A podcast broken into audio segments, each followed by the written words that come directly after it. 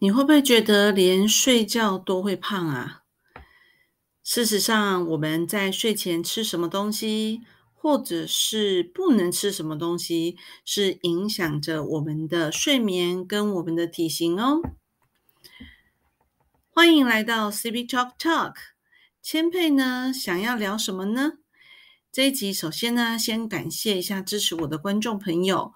然后有听众朋友呢来还来跟我说，想要知道有关于失眠的问题，所以这一集呢，我们要来讨论一下，要让睡眠有一个很好的品质，有没有什么可以吃或不能吃的东西？我在想，与其我们用外来的因素，不如先从饮食开始吧。在没开始之前呢，也要跟大家说声抱歉喽。因为前两天呢，我的电脑有点问题，再加上我打了第三剂，于是全身呢就是酸那个酸啪啪，然后再加上我的电脑一直出错，所以我录的音都死掉了。所以呢，今天又重新录，然后希望能够再来跟大家分享啊，就是今天要讨论的话题。好啦，我就讲啊，其实有的时候在这种，你知道，就是电脑坏掉，然后就觉得非常的烦躁，因为它录音录了。大概我已经录了有六七遍，然后每一遍都重新 讲一次，然后整个录音又都死掉。所以呢，其实有的时候再加上工作忙碌了一天，然后回家的时候，会不会像我一样有一种感觉，就是很想要坐在沙发上好好的看个电视，然后呢吃一点点自己喜欢的甜点或零食呢？嗯，是不是？同时有时候也许会想说，来一个啤酒或者是呃一杯 whisky，其实是最放松的。但是啊，其实如果在睡前呢，我们这么做的话，身体是好像感觉到很放松啦。但是啊，其实是造成身体的负担呢。嗯，其实有的时候一天当中啊，我们到了晚上的时候呢，其实我们的身体的代谢就会变得比较差。于是这个时候呢。我们吃进去的这一些脂肪，其实就会囤积在我们的身体里，而这些脂肪可能是坏的脂肪，你知道吗？因为。嗯，像我刚刚说到的零食啊，里面有一些反式脂肪啊，或者是说我今天吃到的是一些甜点，然后于是呢，这些甜点就造成了我的血糖就变高，然后我的体温呢也就往上升。这个时候，其实在睡眠的这个过程里面，其实是会受到阻碍的，甚至于有些人很可能在呃，就是感觉到好像很放松之后，随之而来的就是胃痛、腹胀。或者是可能睡不着的问题，因为他觉得太饱了，然后消化不良，然后觉得嗯消化好像变缓慢了，于是这个时候睡觉过程中呢，就会让自己感觉到不舒服，或者是半夜会起来很多遍，嗯，所以呢不是上厕所啊，就是觉得好像很容易惊醒，所以说真的要好好的在睡前计划一下自己到底应该要吃什么，或者是我们根本就不要吃。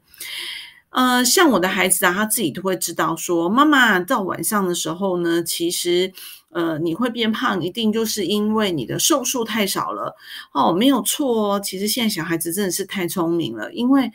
在学校已经教他们说怎么样的正确饮食了哈，所以的确，我们通常来讲呢，如果睡不够好，然后呢代谢也不够好的这种情况下，其实当你过于疲倦的时候呢，身体就会刺激出一种呃激素。那这个激素其实就是什么？就是能够让你去激励你食欲的一种激素，然后你就会很想吃。可是这个时候呢，当你很想吃的时候，身体的瘦素就会减少啦。但事实上，其实在晚上睡觉的时候，是我们的瘦素应该要跑出来，然后来帮助我们去进行一些，呃，就是可以进行一些代谢哈。但是。我们晚上回来，如果说，哎，这个身体太过疲倦的状况下，就想吃的时候，呃，这里面会伴随到有一些事情啊，你看，就是比如说焦虑、压力，哦，或者是觉得呃过于疲倦，哎，那这个时候。就会造成身体一些恶性循环了，对吧？好，所以其实这就是默默的去增加我们的体重的原因，不但是睡眠品质不良，睡眠的这个过程中，因为我刚刚说到血糖增高，而很可能会得到高血压或者是二型的糖尿病，甚至于呢，你一直想要甩开的肥胖都甩不开了哈。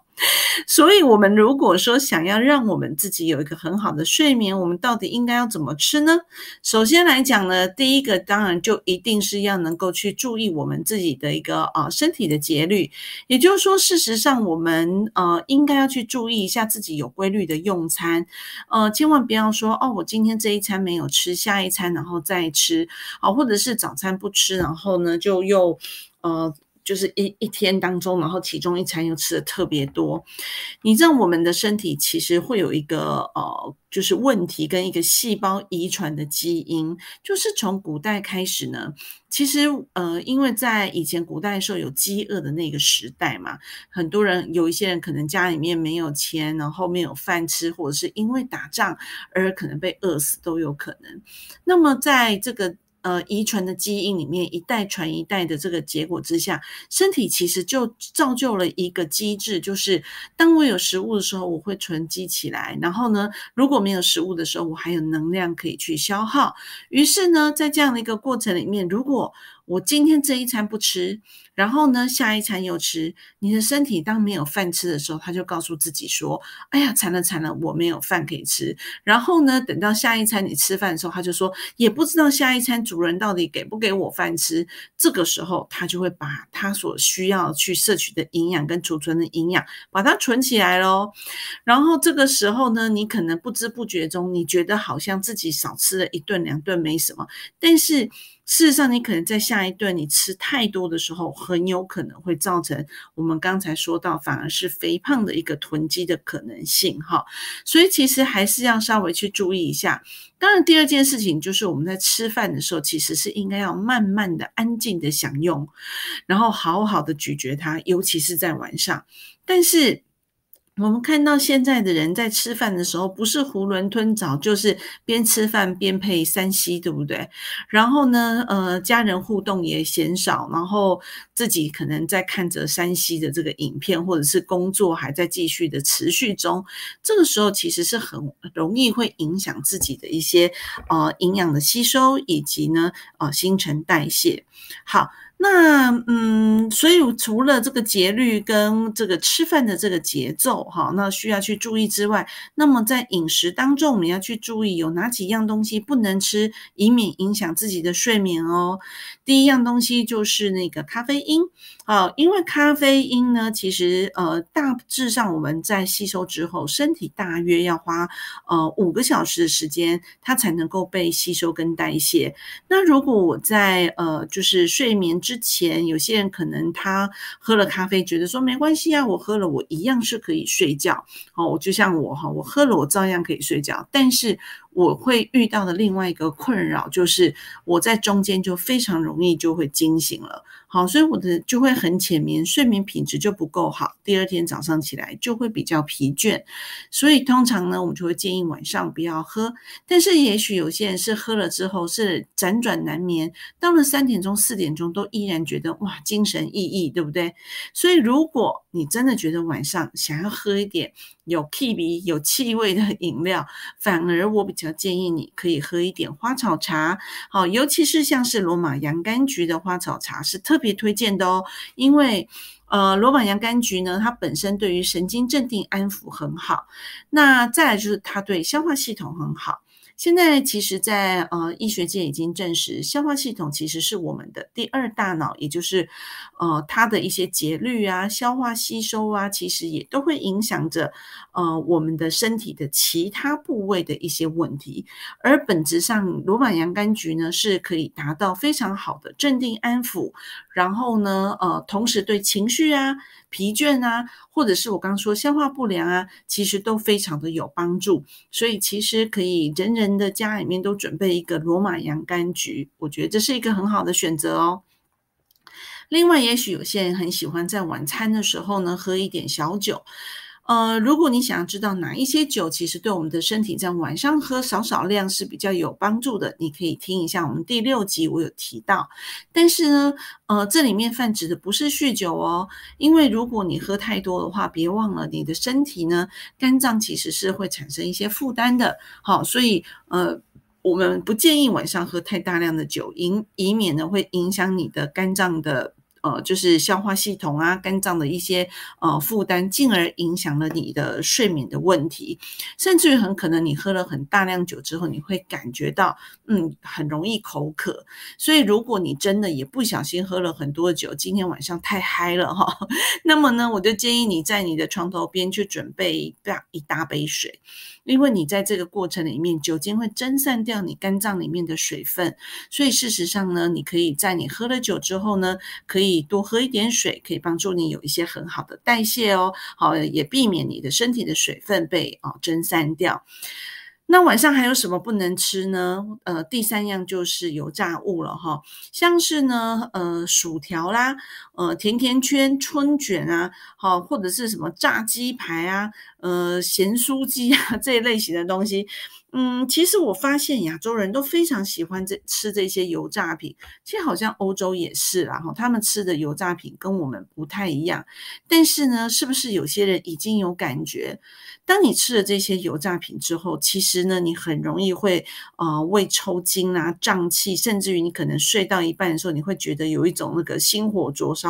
胃胃部好像会翻腾，那个有要反刍的这种 感觉，对不对？好，但所以事实上。我们不建议就是晚上吃太多这种呃油炸的物质，而且因为这一类型的油炸物质，通常它都会经过一个腌制的过程。当它腌制了之后，它再去炸的时候呢，哇，真的是香甜美味，对吧？可是呢，随之而来的就是会口渴的，所以。呃，半夜其实有些人可能就会口渴到醒过来，那这样其实对你的身体来说呢，呃，不但是会去储存一些不好的脂肪，同时呢，也会造成身体的一些呃消化代谢的负担，进而会影响到睡眠的品质，以及可能会造成肥胖的问题哦。再来呢，呃，如果要吃的话，要吃一些什么比较好呢？嗯，其实我们会建议，如果有些人喜欢吃，呃，在蛋白质里面喜欢吃一些红肉的话，我们会建议，其实呢，嗯，可以少量啦，哈。但是如果吃的话，晚上是吃鸭肉，是比呃吃一般的红肉。要来的好很多，因为呢，鸭肉里面呢，嗯，它也相较比较容易被代谢之外，里面还有一个成分，就是它会演化出我们身体的色氨酸，那么它其实就能够帮助我们呢，有提高睡眠品质的一个功效哦。那呃，色氨酸它到底是什么东西呢？大家有没有听过一样东西叫做褪黑激素呢？呃，色氨酸其实就是褪黑激素的前体。好，那我们其实呢，身体只要褪黑激素能够呃被提升，其实我们在呃就比较快能够进入睡眠。所以其实像是呃我们出国去旅游，或者是呢像空姐啊，大家都知道说，其实到药房去说，哎呀，我今天因为做了长期的那个长远的这个飞行，所以我觉得非常的劳累，我觉得有一点睡不着。大部分药房呢都会给你褪黑激素，好，因为它是一个昼夜调节的，哦，就是呃白天晚上调节的一个一个很重要的一个物质。当褪黑激素被提升的时候，其实身体就会告诉自己说，嗯，现在是晚上要睡觉了，哈。所以呢，呃，事实上呢，我们可以吃一点点，就是具有色氨酸的一些物质。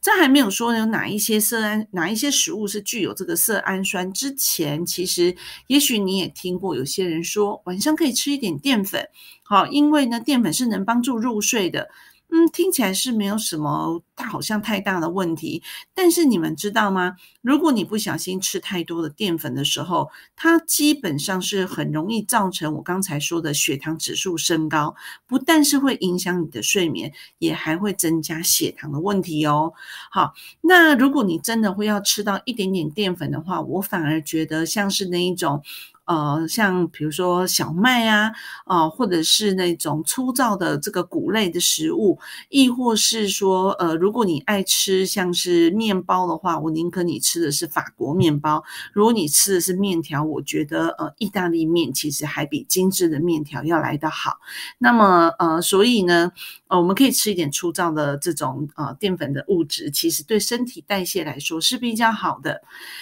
另外，我们还可以摄取一些像是含镁的食物。那镁是什么呢？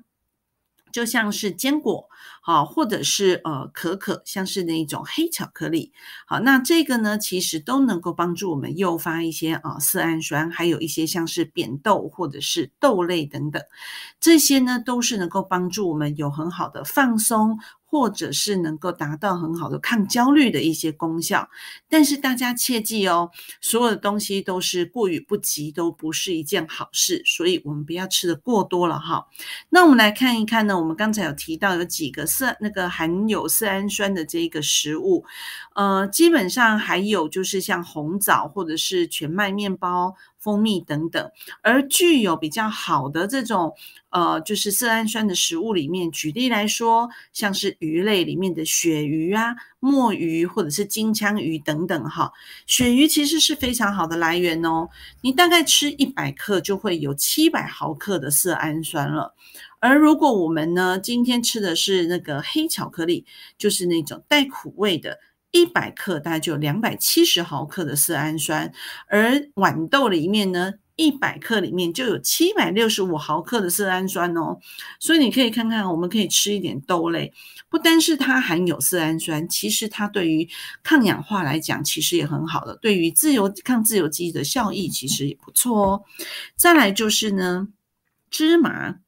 啊，你可能想象不到，在我们的食物里面呢，其实芝芝麻可以算是色氨酸含量呃算是最高的呃食物之一啦。哈。它大概是你吃一百毫克就会有一千零九十七毫克，好，所以是不是很高？好，那我们刚才讲到的那一些像是什么糙米呢，大概是一百毫克有一百九十毫克，而像是呃呃这个。